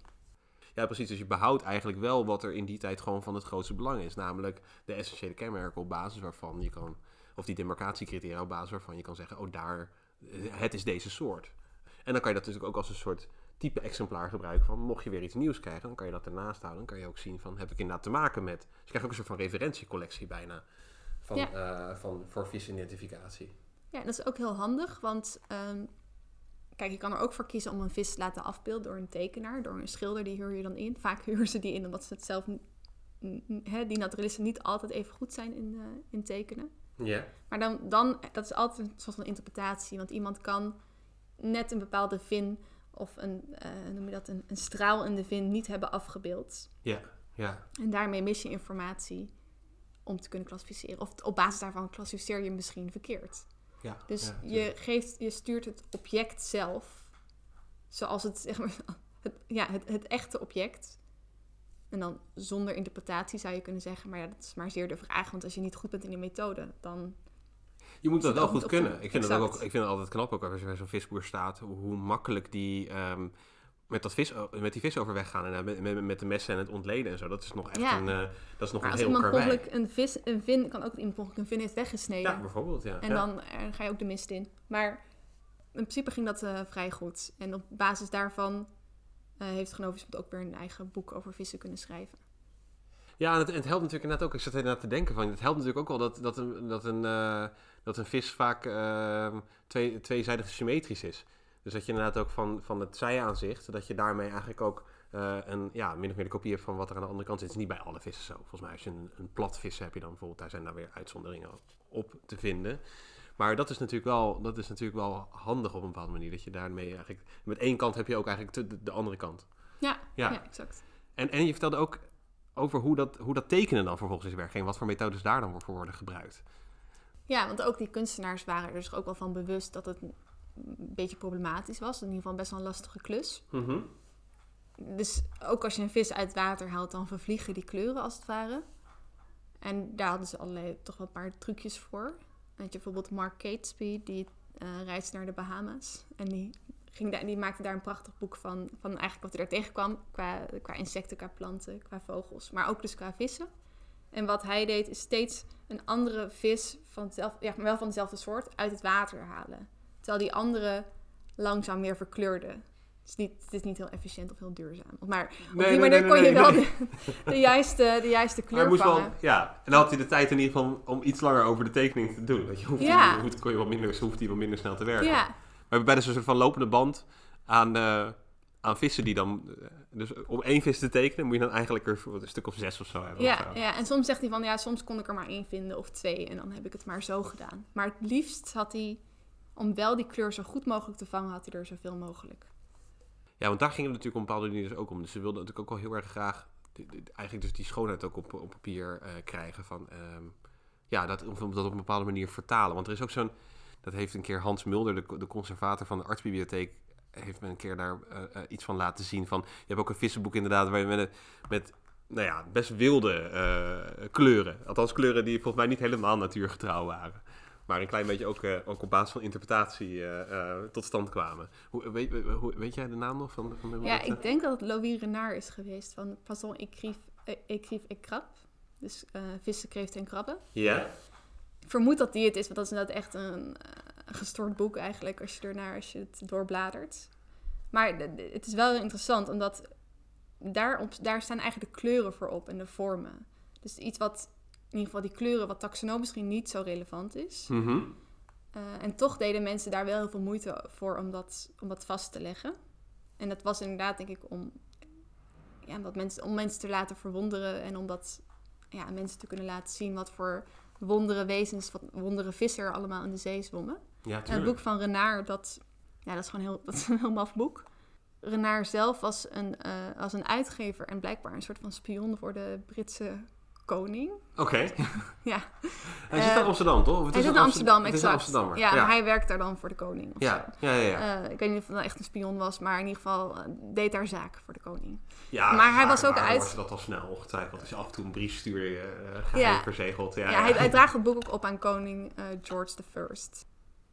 Nou, en, en, en Renard die, gaat, die, die reist zelf niet, die zit in Amsterdam, maar die krijgt tekeningen toegestuurd van Samuel Valour. Dat is een iemand in dienst van de VOC. En die mhm. is gestationeerd in, op de Molukse eilanden. En die gaat er, ja, die maakt er allerlei tekeningen, heel kleurige tekeningen. En Renard maakt dat uiteindelijk maakt dat in een boek. Ja. En die, dat heb jij dus gezien. Ja, ja, ja, ja, ja. Met heel bijzondere kleuren en vormen en Af en toe best krankzinnig. Ja, echt best krankzinnig. ja, ja, ja, ja, Maar wel, wel heel mooi. En, en natuurlijk ook vooral bedoeld inderdaad. Ik kan me voorstellen. Ik bedoel, je kan natuurlijk helemaal niet zomaar 1, 2, 3 naar de Molukken toe. En en, en het is ook wel zo dat natuurlijk het, het, zeeleven daar is ook echt nog steeds, uh, nog steeds gaan de toeristen eh, naar die contraien toe om daar het prachtige zeeleven te zien. Dus je geeft natuurlijk wel iemand echt die inzage in iets enorm uh, exotisch. Ja. En, dat, en dat, is, dat sprak natuurlijk wel heel erg tot de verbeelding van al die verzamelaars van, rari, nou ja, van rariteiten en, en, en de aanleg van grote rariteitenkabinetten. En dan kon, kon zo'n boek daar natuurlijk heel mooi ook een plaats in krijgen. Ja, en wat nou, dat boek werd, werd dus goed verkocht in, eh, in Nederland. Maar mensen waren een beetje sceptisch van of dat nou accuraat was of niet. Oh, ja, dus toch een beetje dubieus vonden ze het ook wel. En bij een volgende uitgave van de editie werd er ook dan werd een soort van testimonials opgenomen van mensen ter plekke. Uh, bijvoorbeeld VOC-bestuurs of Valentijn komt aan het woord. De dominee Valentijn, die is, er, die is ook daar in die buurt. En die zegt, nee, dit is heus wel correct. En ja, jullie kunnen daar gewoon geen voorstelling van maken. Want jullie zitten in Nederland, maar wij hebben het gezien. Oh, wij zijn hierbij geweest en wij, wij kunnen zeggen dat het inderdaad, uh, dat het gewoon klopt. Dat die, uh, dat die, dat die zijn, die, in die afbeeldingen. Oh, er zit ook wel iets van ongeloof in. Ja, ja. Dus dan kom je weer op die, precies weer op die vraag van wanneer is, wat is nou eigenlijk betrouwbaar? Van, ja. Je hebt niet met je eigen ogen gezien en hier zeggen hooggeplaatste figuren dat het wel klopt. Ja, en dus Valentijn heeft ook een zeemermin gezien. En ik vind ook dat die... Nou ja, dan, dan is het misschien wel waar. Dus dat, die discussie heb je eigenlijk de hele tijd over wat is nou, wat is nou betrouwbare kennis en wat, ja, wat is nou accuraat En wat is fake nieuws? Ja, ja, ja, ja, ja, ja, wat dat betreft zijn de tijden niet, uh, ook weer op een bepaalde manier, uh, zeker niet veranderd. Ja, en je, en je ziet dus inderdaad, dat, ja, dus zodra er dan een gerenommeerd figuur is, of, of in ieder geval iemand die, uh, die dus veel ervaring ook heeft op dat vlak, of dat, wat het waar tussen beroep van is, dat hij dus ook meteen, of dat hij veel eerder wordt geloofd. Ja, want Rumfies kampt daar ook mee. Die zit ook in het voorwoord van... ik ga geen monsters en fabeldieren voorschotelen. Um, je, je, je, geloof mij dat ik, ik, ik, onderzoek het. Ik probeer me zoveel mogelijk te baseren op empirie, op observaties, uh, op de waarneming. En, en, en, anders dan vraagt hij het na. En je ziet ook al heel erg dat het hem ook heel erg drijft in een soort van... als hij dan iets hoort over iets, dan wil hij dat ook meteen weer controleren. En dan wil hij ook meteen dat eigenlijk liefst ook um, dat, hij, dat hij het zelf waarneemt. Uh, dus je ziet inderdaad, ja, dat, maar dat er ook wel tegelijkertijd die vraag is van wat is betrouwbaar? Wat is betrouwbare kennis? En, en welke plek heeft zo'n natuurgeleerde dan als het gaat om wat je, wat je voor waar en, en voor onwaar houdt? En dat brengt ons misschien ook, nou ja, met, met, misschien een beetje een vreemde brug naar. Want je hebt ook nog je bezig gehouden met de 19e eeuw. Uh, want dit is vooral eigenlijk een soort van 17e eeuw, 18e eeuw. Dat je dus inderdaad die verschillende visboeken krijgt. Je krijgt die, die, die meer taxonomische werken. Je krijgt prachtige uh, boeken met allemaal gekleurde uh, platen erin uh, van, van vissen. En hoe wordt nou eigenlijk dan die, die vraag, wat is een vis, hoe, hoe, hoe, gaat die, hoe blijft die een rol spelen in de, in de 19e eeuwse natuurwetenschappen? Nou, we hebben dus, ik heb gezegd, Willoughby en Ray, dat die de definitie hebben gegeven van een vis. Daar wordt nog een beetje aan gesleuteld, want Linnaeus in, zijn, tiende, in de tiende editie van zijn Systema Natura scheidt hij de walvissen van de vissen. Want tot die tijd waren dat, zoals ik al zei, Artedi had ook de walvis in zijn boek opgenomen. Mhm. Waaronder ook dus de zeemerminnen. En Linnaeus zegt op een gegeven moment, ja, dat is toch eigenlijk een beetje problematisch. Want walvissen lijken misschien van buiten wel op vissen, maar van binnen lijken ze op zoogdieren. Want ze hebben longen. Ja. En ze, ja, ze, ze baren jongen levend en, en, vissen leggen doorgaans eieren. Ja. Dus het gaat een beetje wringen en hij besluit, nee, walvissen die horen, horen niet meer bij de vissen vanaf nu. En voor een deel wordt dat overgenomen en vinden mensen dat eigenlijk wel een goed idee. Dus eigenlijk een soort, anatomie, eigenlijk een soort anatomische vergelijkingen gaat hij eigenlijk maken tussen, uh, tussen, tussen, tussen die... Of tenminste, anatomische vergelijkingen worden op een bepaalde manier ook leidend voor die taxonomie. Dat je zegt, uh, dit lijkt op dit de, uh, qua uh, skelet. Niet alleen maar die uiterlijke kenmerken, een vin of een schaal of wat ook, maar je zegt ook qua, qua binnen anatomie, zeg je eigenlijk van, oh, dat, daar, daar moeten we eigenlijk ook naar gaan kijken. En dan zie je eigenlijk hele opmerkelijke gelijkenissen uh, tussen groepen die, ander, die, waarvan we denken dat die heel ver uit elkaar liggen. Ja, je ziet dat Willoughby, of met name Ray, is al wel bewust van enige spanning. Ja. Want op zich weten ze wel dat walvissen er van binnen, ja, van binnen meer op zoogdieren lijken. Zeg maar, ze zien wel, dit hmm. is, het is niet, het voldoet, voldoet niet in alles op aan een vis, aan een beeld van een vis. Oh, dat, dat, zie, je ook, dat zie je ook al in de laatste 17e eeuw, zie je dat dus wel Ja, eigenlijk zijn, vinden ze dat, is het al heel lang een beetje ingewikkeld, maar op een gegeven moment hakt dus het ineens de knoop door. En die zegt, maar ik hanteer deze definitie van een zoogdier mhm. en dan past een walvis daar beter bij dan bij een vis. Ja. Want uh, zeg maar dat ze met longen ademen, dat ze mhm. jonge baren, et cetera. Dat ze borsten hebben, geloof ik. Ook een mammalia is ook een belangrijk kenmerk. Dus hij besluit dat het uit, uit elkaar moet. Mhm.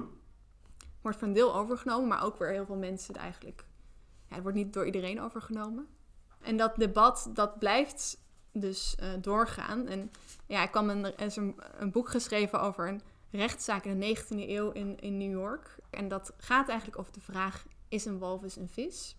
Dus dan zie je nog dat het resoneert, dat idee van dat debat van hoe, moet, hoe definiëren we een vis? Dus we denken misschien, Linnaeus heeft nu gezegd hoe het zit, het is afgelopen, maar dat is helemaal niet. Uh, ja, je denkt dat er een van wetenschappelijke consensus om die, om die walvis uh, echt te onderscheiden. Dus eigenlijk op die vraag wat is een vis, zeg je eigenlijk van oké, er is echt een hele grote groep die we altijd toe hebben gerekend, maar die gaan we, of een hele grote groep, in ieder geval er is een groep die we ertoe hebben gerekend, maar die gaan we nu daar echt gewoon buiten plaatsen op basis van nou ja, bepaalde criteria waarvan je zegt, oké, daarom plaatsen we het erbuiten. En dan krijg je dus een, ja, dat is dus een soort rechtszaak in, in, in, in, die in New York wordt, wordt uitgevochten. Ja. Uh, kan, kan, je iets van de context schrijven van wat, wat, wat vertelt die rechtszaak? Ja, nou, het, het, is eigenlijk een heel soort van alledaagse aangelegenheid. Er is een uh, man, Samuel Judd, en die koopt uh, visolie, drie flessen of vaten visolie. En dat doet hij zonder dat die geïnspecteerd zijn. Er is namelijk een wet je moet je visolie eerst laten inspecteren door een inspecteur of het allemaal in orde is. En het kost dus geld, daar betaal je geld voor. Ja, een soort van voedingsware ware ja, moet, of zo. Ja. ja. daar moet je dan heen, maar je moet, je moet dat doen en het kost ook geld. En deze persoon, Samuel Judd, die denkt, nou, ik omzeil dat, ik, koop gewoon die visolie. Ja. En daar komt dus die inspecteur achter, James Maurice. En die zegt, ja, maar je had mij moeten betalen voor, voor het laten keuren van die olie voor je het mee naar huis kon nemen. Mm En je zou natuurlijk denken dat Samuel Judd had of kunnen zeggen, ja, ik, heb nooit, ik heb dit nooit gekocht. Of hij had gewoon kunnen betalen van, oh ja, je hebt gelijk. Nee, hij, hij, gaat, hij maakt een rechtszaak van, neemt een advocaat in hand en die zegt vervolgens, u zegt wel dat het gaat om visolie, maar dit is walvisolie. En een walvis is helemaal geen vis. Mijn, uh, dus Samuel had helemaal, geen, had helemaal niet langs de inspecteur gehoeven omdat hij, ja, omdat hij eigenlijk drie vaatjes uh, walvisstralen kocht. Ja, ja, ja, ja. ja. het is, ja. Dus in feite is het een heel commercieel conflict. Maar het groeit uit tot een debat, en ook een publiek debat, over wat nou precies, over, over taxonomie, wat nou een vis is. Dus er komt een hele rechtszaak en er worden allerlei getuigen opgeroepen. Dus je hebt een, een arts en naturalist, een heel een respectabel man die ook college geeft over natuurlijke historie. En die gaat het verhaal à la Linnaeus doen. Die zegt nee, maar wij weten eigenlijk is wel consensus dat een walvis gewoon een zoogdier is en geen vis. Dat we, ja, we hebben gekeken naar de anatomie en dat weten we, mhm. inmiddels weten we dat wel.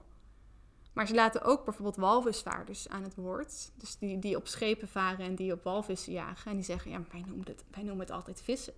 Wij noemen dit gewoon vissen. Het lijken ook op vissen, dus het zijn gewoon vissen. Uh, en dan krijg je volgens ook nog de, nou goed, de verkopers van die olie... die hebben ook weer hun eigen blik op de zaak. En het bredere publiek in de stad, in New York... die heeft ook een eigen beeld bij, uh, bij walvissen. Want die, ja, die kunnen bijvoorbeeld naar een museum gaan... dan zien ze een walvis tentoongesteld... Mm maar er zit dan een bordje bij dat het een vis is, bijvoorbeeld. Oh ja, ja, ja. ja. Oh, dus ook, ook in musea kon je zelfs daar... Uh... Ja, het was zeg maar... En, dat wordt een beetje de common sense-achtige benadering van... Ja, maar het lijkt op een vis. Het is gewoon vis, toch geen zoogdier? Ja, wij zeggen ook natuurlijk walvis en potvis en... Ja, en, ja, ja, ja. ja, het zit eigenlijk nog steeds in die naam. Ja. ja. Veel mensen weten het ook nog, alsnog niet, moet ik zeggen. Het, het, het is algemeen geaccepteerd, maar het is niet per se algemeen bekend. Ja. Maar goed, dus er wordt een hele rechtszaak gehouden... En uh, uiteindelijk, eh, alles aanhorend, dan mag de jury mag dan, gaat dan bepalen wat, wat de uitkomst is. Ja. En uiteindelijk komen ze de conclusie dat inderdaad een walvis dat het wel gewoon een vis is. Dus meneer Judd die verliest de rechtszaak. En uh, moet toch zijn boete betalen. En ook nog de kosten van het hele proces. Maar ja, ja, ik vind het zo'n bijzonder verhaal, omdat het heel erg laat zien dat, ja, dat afhankelijk van hoe je naar kijkt en wat je achtergrond is, het helemaal geen uitgemaakte zaak is wat een vis is. Dus voor mij, ja, ik zie dan dus dat thema terugkomen. Ja, wat is een vis en hoe bepaal je dat? En wie bepaalt dat? Ja, want ja, en het gaat ook bijna ook over de rol die wetenschap heeft in, in, in de samenleving of zo. En, en, en misschien ook wel iets zegt over de, de, de, de autoriteit of zo die we aan. Nou ja, ik kan me heel goed voorstellen dat er zijn denk ik best wel veel wetenschapshistorie. Ik, ik ben zelf ook zeer geïnteresseerd in wetenschapshistorie. En dan kijk je toch een beetje vooral eigenlijk naar die wetenschappers. En dan zie je ook een beetje van, dan denk je ook een beetje van. Dat, dat op een bepaalde manier weerspiegelt dat ook misschien wel iets van de algemene opinie of zo. Of in ieder geval denk je van, ah, er zal wel kennis van zijn genomen. Niet voor niks is een Cuvier bekend, of een Darwin bekend, of een, of een Linnaeus een autoriteit. Dus als Linnaeus dat dan zegt, nou dan sinds de 18e eeuw plaatsen we dan de walvis buiten de orde van de, van de vissen. En dan zie je eigenlijk, dat vond ik dus inderdaad, want dit, dit wordt beschreven in, de, in, dat, in het boek, ja, jij stuurde me toe, die van Graham Burnett, hè, die Trying ja. Leviathan. Ja. Um, ja, nou ja, dat je dus, dat je eigenlijk misschien, dat het eigenlijk wel een hele eenzijdige blik is misschien op, op, op de zaak. Omdat dus ook, je ook inderdaad, wat jij zegt, die praktijk hebt en die, en die pragmatiek en de common sense. En, en, en dat die even goed een autoriteit zijn. En dus blijkbaar zo'n autoriteit dat je dus in zo'n rechtszaak kan zeggen van eh, een walvis is een vis. Terwijl je zou zeggen, ja, de wetenschappelijke consensus is toch dat het heel duidelijk gewoon geen vis is. Ja, wat ik er aan interessant aan vind is dat, dat het gewoon laat zien hoe instabiel die categorieën zijn. Dat inderdaad niet dat de categorie is er nu, dus er wordt alom geaccepteerd. Maar er blijft steeds die afbakening op basis van verschillende argumenten en bewijzen. Mhm. Wordt die afbakening nog steeds gemaakt. Ja. En dat is, dat is een mooi aspect, vind ik, van, van, van wetenschap. Juist dat daar steeds, dat daar steeds discussie over, over blijft. Ja, tuurlijk, ja.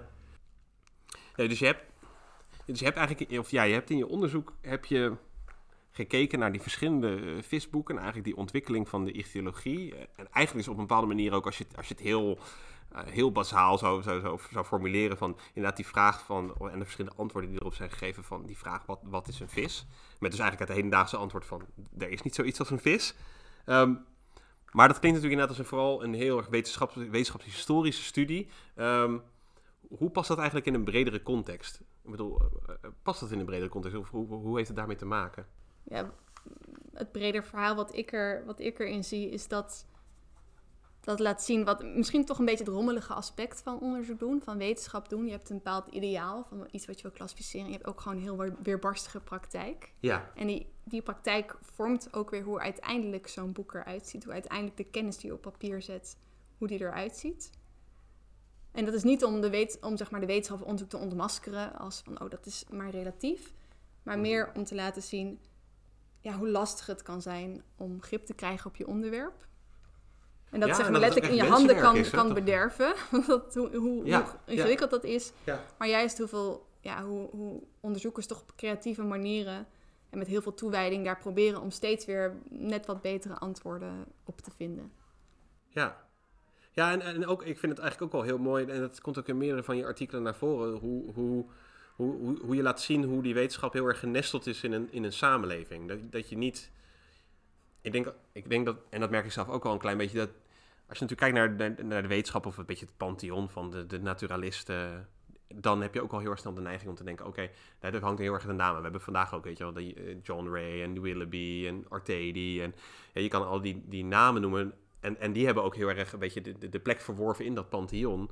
Maar hoezeer die eigenlijk afhankelijk zijn en hoezeer die genesteld zijn in eigenlijk een gemeenschap die ook continu zorgt voor een soort kennis toevoer of, of materiaal toevoer om überhaupt te komen tot die wetenschappelijke kennis.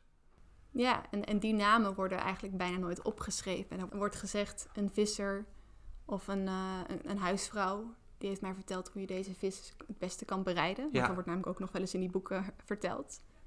En Oh ja, dat is natuurlijk ook natuurlijk belangrijk. Dat hebben we niet gezegd, maar dat is natuurlijk ook belangrijke kennis van ja, hoe bereid je inderdaad ja, vis? Ja, ja, ja. ja, dus, dus, die, dus in die boeken zie je wel dat ze zeggen: Oh, ik heb dit aan iemand gevraagd, maar dat wordt al, blijft altijd anoniem. Die namen worden niet vastgelegd. En dat vind ik zelf wel belangrijk om daarbij stil te staan.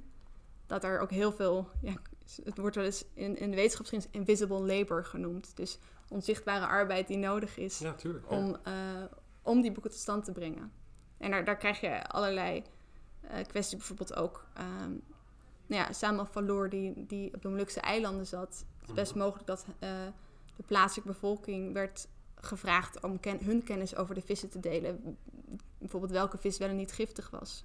Ja. En dat soort essentiële kennis ja, tuurlijk, ja. kwam eigenlijk uit gemeenschappen zelf. En die worden vaak een beetje, die blijven onderbelicht. Omdat ja, ja, en ja, ja, die dragen eigenlijk heel veel wetenschappelijke kennis aan, maar het wordt meestal niet ook geclassificeerd. Als, of wij, we denken dan misschien vaak, ja, maar nee, de, de, wetenschappers, dat zijn, dat zijn die westerlingen.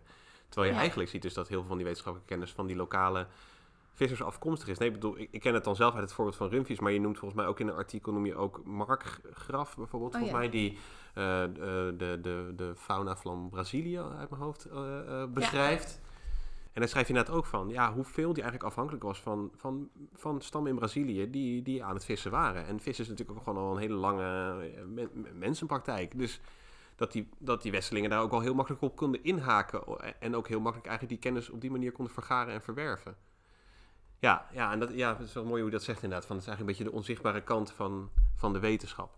Um, ja, en ik vond ook, je hebt het, je hebt het zelfs ten aanzien van, van Zeeland besproken. Dat, de natuurgenootschap in Zeeland, hoe die ook eigenlijk uh, geïnteresseerd raken in vissen en in onderwaterleven. En die dan dus ook eigenlijk naar vishandels, handelaren gaan en vissers gaan en zo. En, ja, ik heb het zelf met, met de veel gehad hoor, dat hij dat, hij dat ontzettend veel doet. Ik, uh, eigenlijk aan, aan de lopende band. En heel af en toe noemt hij dan wel een naam, maar dat moet dan wel eigenlijk altijd een beetje iemand zijn van een bepaalde status of zo. Dus als het inderdaad een, een wat rijkere um, Raja is of een... Um, heeft ook bijvoorbeeld een keer een schooljuf die heel beroemd of die heel bekend blijkbaar was op Ambon en zo. Die dan ook als een soort autoriteit wordt gezien. Dus dan noemt hij ze nog wel bij naam inderdaad. Maar meestal zijn dat inderdaad natuurlijk gewoon... Ja, zo'n beetje de verborgen... Ja, inderdaad wat je zegt. Weet je, de, de, de onzichtbare werk van... Of de onzichtbare kant van de wetenschap. Ja. Lijkt me een mooie afsluiting van dit gesprek. Ik wil je hartelijk danken voor je komst en uh, voor je prachtige verhalen. En natuurlijk vooral ook uh, succes met de laatste loodjes voor je proefschrift. Dankjewel. En natuurlijk ook de luisteraars thuis hartelijk dank en tot de volgende keer. Dit was weer een aflevering van Radio Horselnest. Dank u voor het luisteren.